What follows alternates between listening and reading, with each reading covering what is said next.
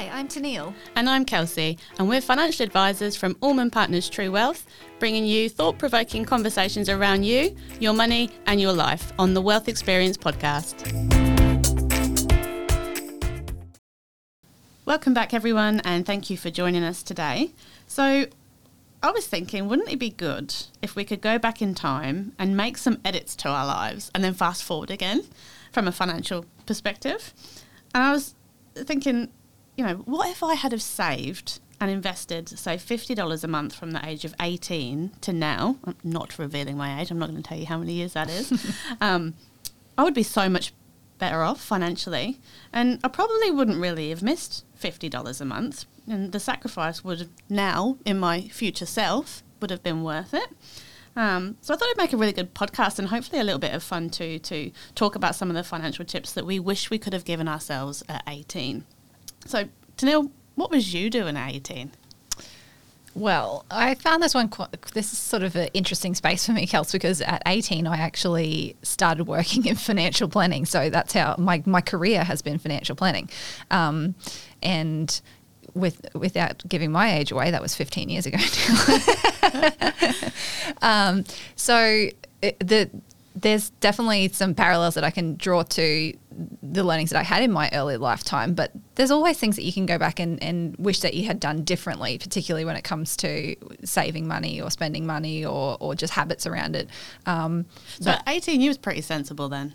Yeah, I have been financially. A, financially, I've been yeah pr- pretty sensible this this whole space of time, um, and that's not that's not to say that um, you know that you have to be so controlled with things too. Though maybe one of the tips w- that I would have given my eighteen year old self was to loosen up a little bit more and and do more of the things that I loved as well. So you know, we we mm. uh, we have um, my husband and I. We've also always been very good at, at doing the things that, that we we love and enjoy, but we probably could have done more of that. Um, yeah, and, so and you're, you're doing okay. it a, a, bit in reverse, though. Yeah, yeah, yeah, yeah, yeah. yeah. So, what about you, Kels? Tell tell me a little bit about 18 year old Kelsey? 18, 18 year old Kelsey was not as sensible as 18 year old now. um, but I was heading off to university and I'd moved to a new city to do that in Leicester in the UK. And I was enjoying the partying and the socialising that came with the first year of being a on campus student. Um, but I was working and I went and got a job straight away at HSBC. Most people are familiar with, with the bank. Um, and that was because you could work evenings. So I was studying full time, um, and then I could work from five in the afternoon until 9 p.m. at night and pick up overtimes, um, overtime at the weekends. And really, that, that, that job role was spending my time calling the bank's private clients to arrange meetings with their financial advisor. So, kind of really early on, I was heading down that track. It was of interest to me. Um, and I'd already met my partner Ben.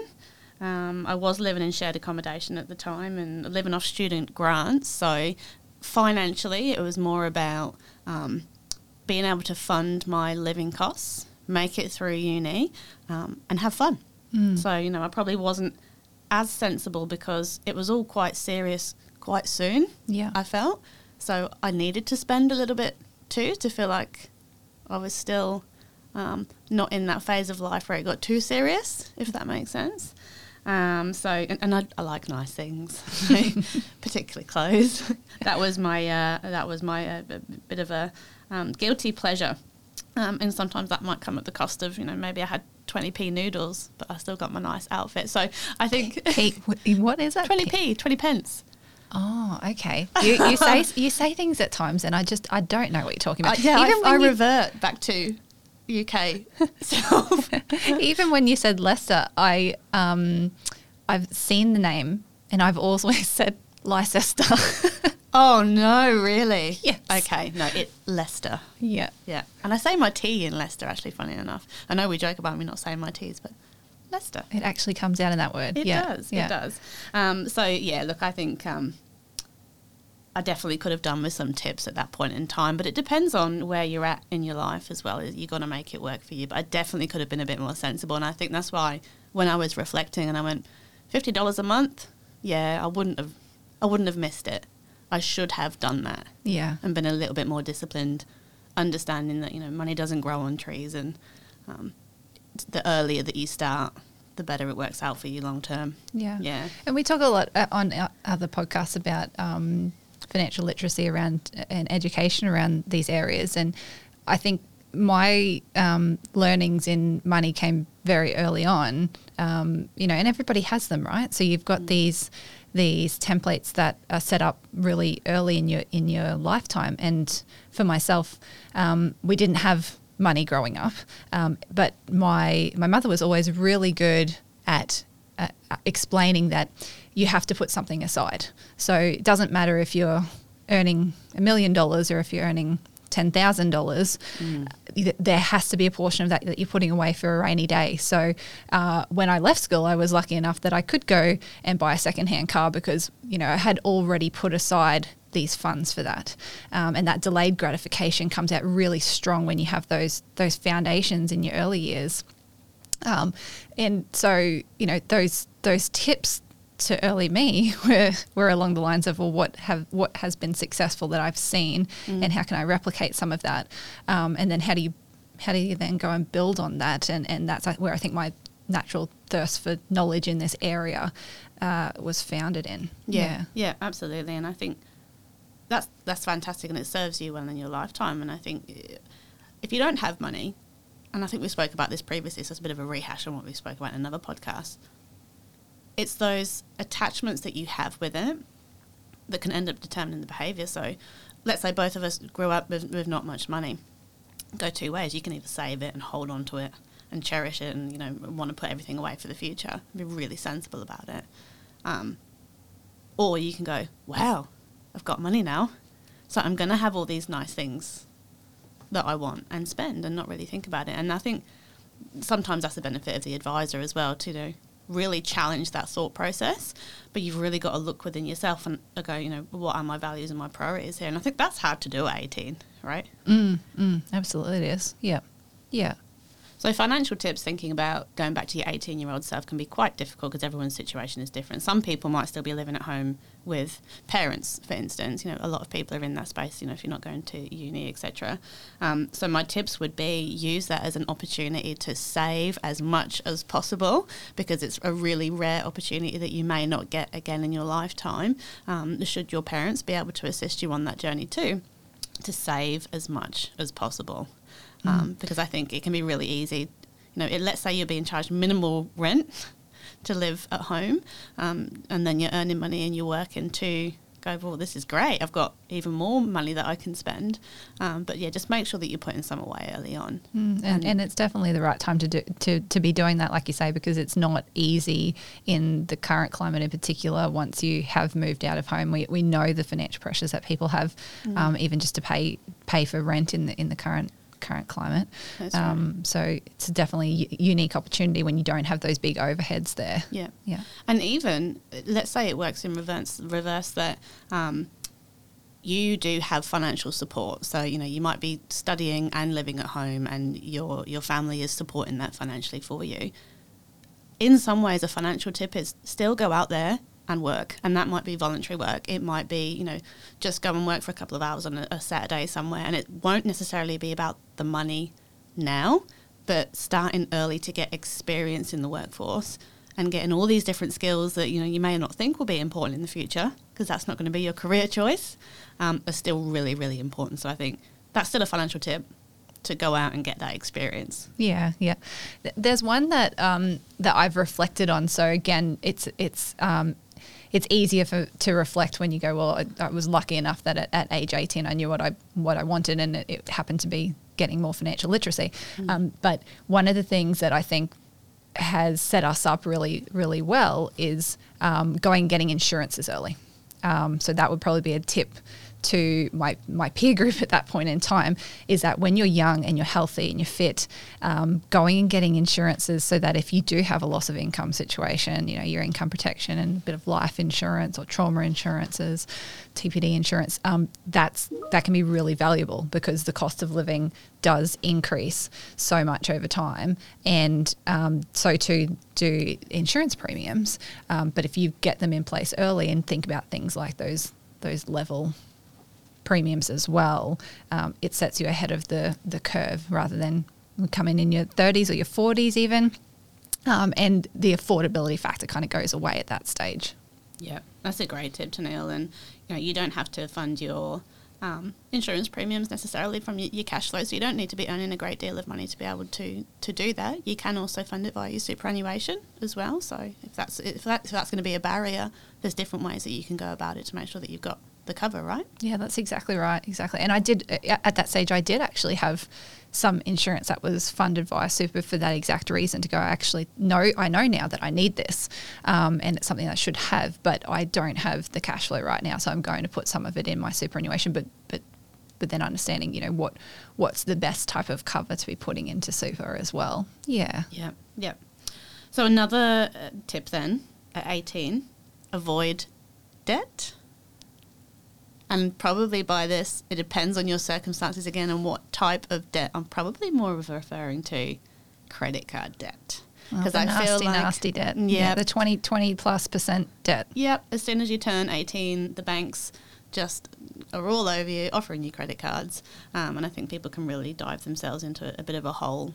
You know, and it's not just credit cards; it's the zip pay the afterpay, all of those sorts of things. Yeah, it's probably a big one for now. Now it's just very easy, isn't it? You know, it, it, it's it's very fashionable to be having those afterpay kind of um, debts in place, uh, and that doesn't really help you understand what it is that you're actually spending and committing to, and it, and it can compound those issues. Yeah, and. Uh, I think um, so. I love the I love the idea that you know you've got to be really smart with with credit cards and, and those those uh, personal loans and those kinds of things in in early early years. It's great to get an understanding about what it actually does for you. So what debt is good debt, what debt's bad debt. How how can I make sure that I set in place some smart spending at some smart um, techniques than to actually use debt when I have to because you know when when you're young and you're starting out and you need to go and get a car maybe you do need to get a car loan um, to fill some of that. So um, the tip in that space would be m- testing out how much you actually have to pay and making sure that that was already built in. So you spoke a, a bit about saving money. Um, that's great for forced uh, understanding then of if I've got these extra funds, I know that I can then commit some of those funds to to debt that I might have. So if I've had to take something out on on a debt payment, yeah. And I think you know that comes back to starting those good habits early on. Um, you know, once you do start working, maybe go. I'm going to set aside 30% of my salary towards these other goals that I have. Um, I'm not going to stretch myself with the loans that I take on. You know, maybe you can afford that really expensive car and you'll get that loan approval, um, but you will be stretching yourself and, you know, what will it be taken away from? So it's about understanding what are the good habits that I can create now and get them in place so it becomes easier for me long term. Absolutely. Okay. Yeah, yeah. Yeah, these are great reflection points, Kelsey. Yeah, again, thinking thinking back, you're testing me now because I'm thinking thinking about what would I have given as a tip to myself? Um, and I don't think that I recognized that I was doing these kinds of things at that stage, but now now it makes sense. You know, investing in yourself is probably another another key because um, if I wanted to follow the letter of the of the book in terms of earn my money and save my money, I, I wouldn't be investing in myself. But the reality is that I'm going to be the biggest income producing asset um, that I've got because my ability to earn income over my lifetime is is huge, um, and that's going to support me. So definitely, I think investing in yourself in whatever way you can, whether that's education and training and tickets and um, and just courses and, and, and experiences even, you know, for, for some it might just be actually gaining life experiences at that point in time. Um, volunteering, all of that. I think that's a real a real tip is is making sure that you're spending on those things that are going to better you as a person and, and get you further and, and give you your successes. Yeah. I think it's really important to test the waters at that age, right? When you're thinking, well, this is this is the career I think I want to go into, and as we know, as we go through life, most people do change their careers. I think it's three times in their life. Most people, um, you know, so test the waters if you're out there, you know, and you're working in the industry somewhat. You know, maximize that as much as possible. You know, network. Um, go to industry events or whatever that may be relevant to your industry to just absorb as much as possible. Um, to really you know, reinvest back in yourself and say yes to opportunities. The much the more that you can say yes to at a, an early age will set you up for the future. Definitely. I think those are really great tips. Yeah. I think it's hard though, right? Because when you're at that age, it's really hard to connect with your future self. And even even as you go through life, it's still hard. People can get you know very close to retirement and still not be able to connect with their future self that, that doesn't work, for example. And there's a lot of work um, done by a psychologist, Hal Hershfield, um, how he explores connecting the future with your um, connecting with your future self can improve your life if you can find a way of doing that, and it can help you achieve those goals and the hopes that you do have for your future. Um, so I think the more that we can think about our future selves in everyday life and early on is great. So look, I think Teneale, you're a really good example of that around, you know, when Hal talks about connecting with your future self, because you was clearly able to do that from a, a really young age. What do you think it was that allowed you to really see your future self to get those good financial habits? Mm, that's a that's a really hard question. I don't think that I have thought that through before.